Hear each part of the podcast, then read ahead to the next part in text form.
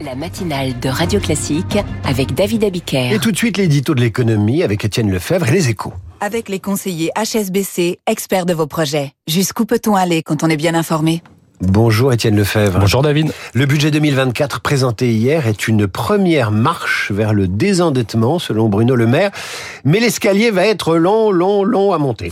Et oui, il va d'abord falloir passer l'obstacle du Parlement avec certainement un 49-3, comme cette nuit pour la loi de programmation, mais la dette française va rester ensuite sous étroite surveillance des agences de notation, tout d'abord, qui doivent réviser leurs notes avant la fin de l'année.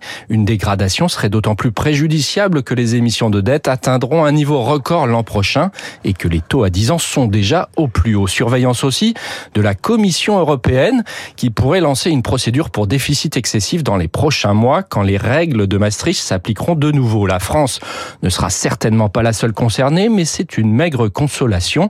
Il n'y a aucune marge de manœuvre, a prévenu hier Bruno Le Maire à l'adresse des parlementaires. Le ministre des Finances le dit chaque année, mais cette fois-ci c'est vrai. Pour autant, le rayon des économies reste clairsemé. Et oui, c'est toute la contradiction. En effet, Bercy se félicite de réarmer les services publics avec des crédits et des postes en plus, souvent à juste titre, pour les armées, la police, la justice. Hausse de moyens aussi en faveur de la transition écologique. Par ailleurs, l'inflation coûte cher à l'État avec un effet retard puisque l'indexation des prestations pèse un an après. Ça représente 14 milliards d'euros rien que pour les retraites. Mais en face, les audits lancés pendant les assises des finances publiques en juin génèrent très peu d'économies et le doublement des franchises médicales. Et sur la sellette, les craintes sur le pouvoir d'achat tétanisent l'exécutif.